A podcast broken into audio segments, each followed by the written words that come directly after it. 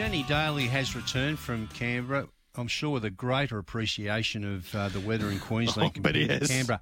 But most importantly, the four points, a big win over the Giants. Good morning, Danny. Paul, Jared, how are we? We're good. Big win, big win. Yeah, it was a good win. Uh, good way to um, respond after last week. Um, so yeah, the boys, the boys are very good. Um, bit of a concern in the first half, and we only went in seven points up after dominating. But in the second half, we took control, so it was good to get the four points.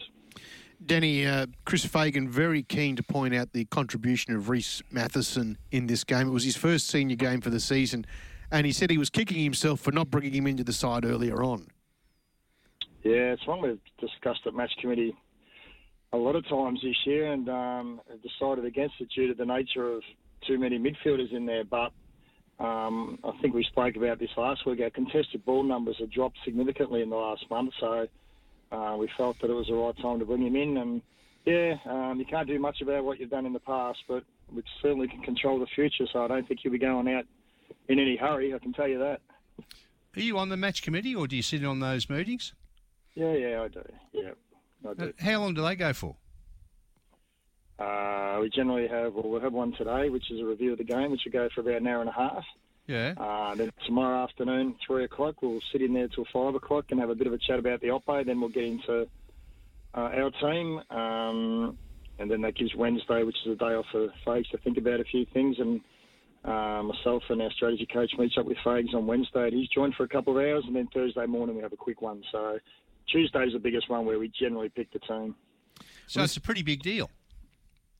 Yeah, it can be. Can be a big deal. Um, sometimes I go for far too long and I've got to hurry the boys up a bit, but yeah, yeah. What gets spoken about. And this is your opportunity. You've been wanting to select Rhys for quite some time. It was the other blokes, Danny. Uh, always, mate. Got me baffled, seriously. I had to pull rank, had the pull rank this week. Oh, you've done very well then. Uh, look, a couple of other pleasing aspects for you from the weekend. Uh, just 59 points from GWS. So defensively, you were very good. Just the 21 inside 50. So that must have been a, a very big pleasing aspect for you guys.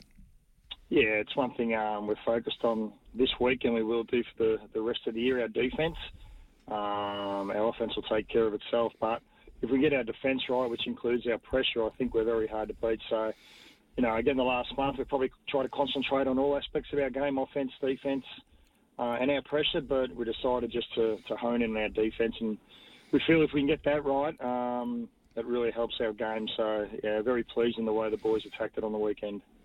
I know there's a lot comes with being associated uh, as one of the best players in the competition, but gee, Lachie Neale cops a lot. He must get sick of it week in, week out. Uh, I'm sure he does, and he comes off pretty bruised and battered, but um, he never complains. He just keeps going after the footy, um, and if he can't get it, he's going to opposition opponents and helping, you know, Rhys and JL get it. But um, yeah, he's a class act, um, good leader for our footy club, and yeah, um, he's a bit bruised and battered after the game. So yeah. No, no Big O, no Oscar McInerney on the weekend. Health and safety protocols again. Darcy Fort was asked to do the rucking responsibilities all on his own, and he stood up and did a magnificent job.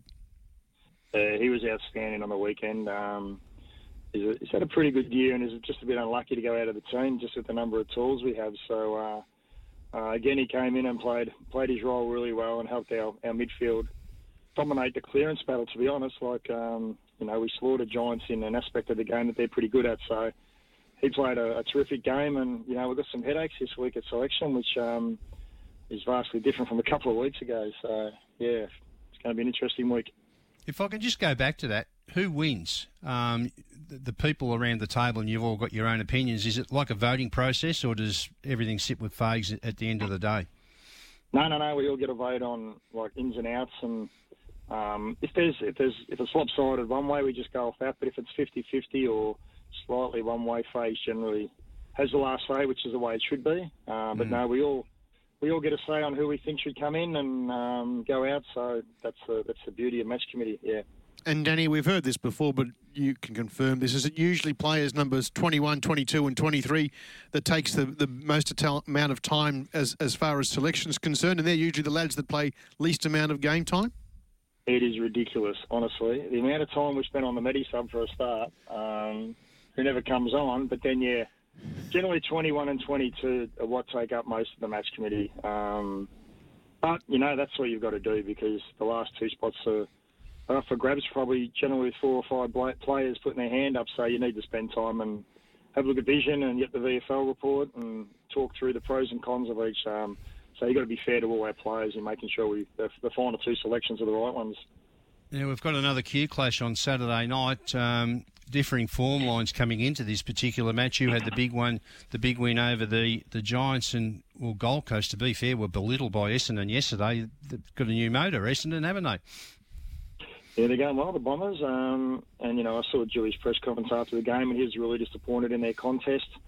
Um, so no doubt they'll get to work on that this week. Um, no doubt they'll fire themselves up for for the game against us. It's probably their last hurrah. They can mathematically still make it, so uh, they need to beat us to still be a chance. Um, and we obviously need to continue to win for a top four chance. So all goes well for a pretty big night, I would have thought.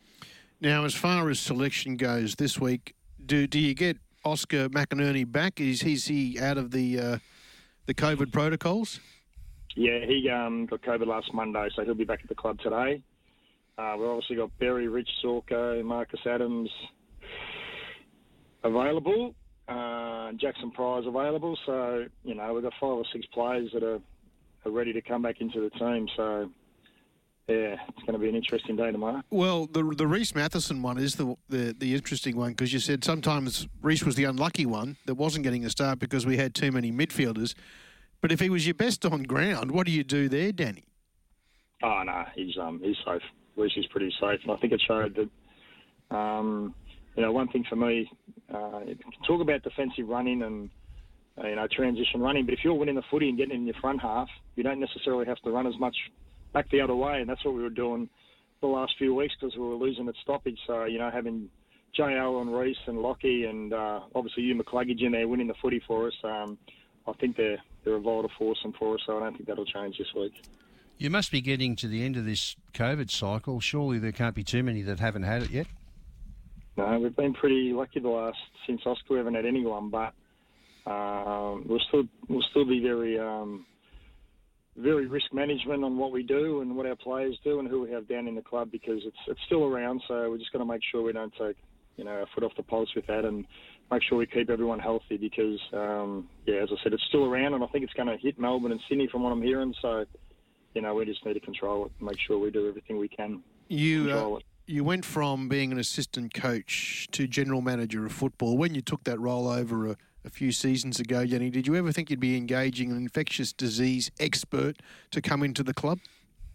No, I didn't, mate. Um, I remember when I got the job, uh, Nose rang me and he said, well, at least you don't have to put up with COVID like I did for the last 12 months.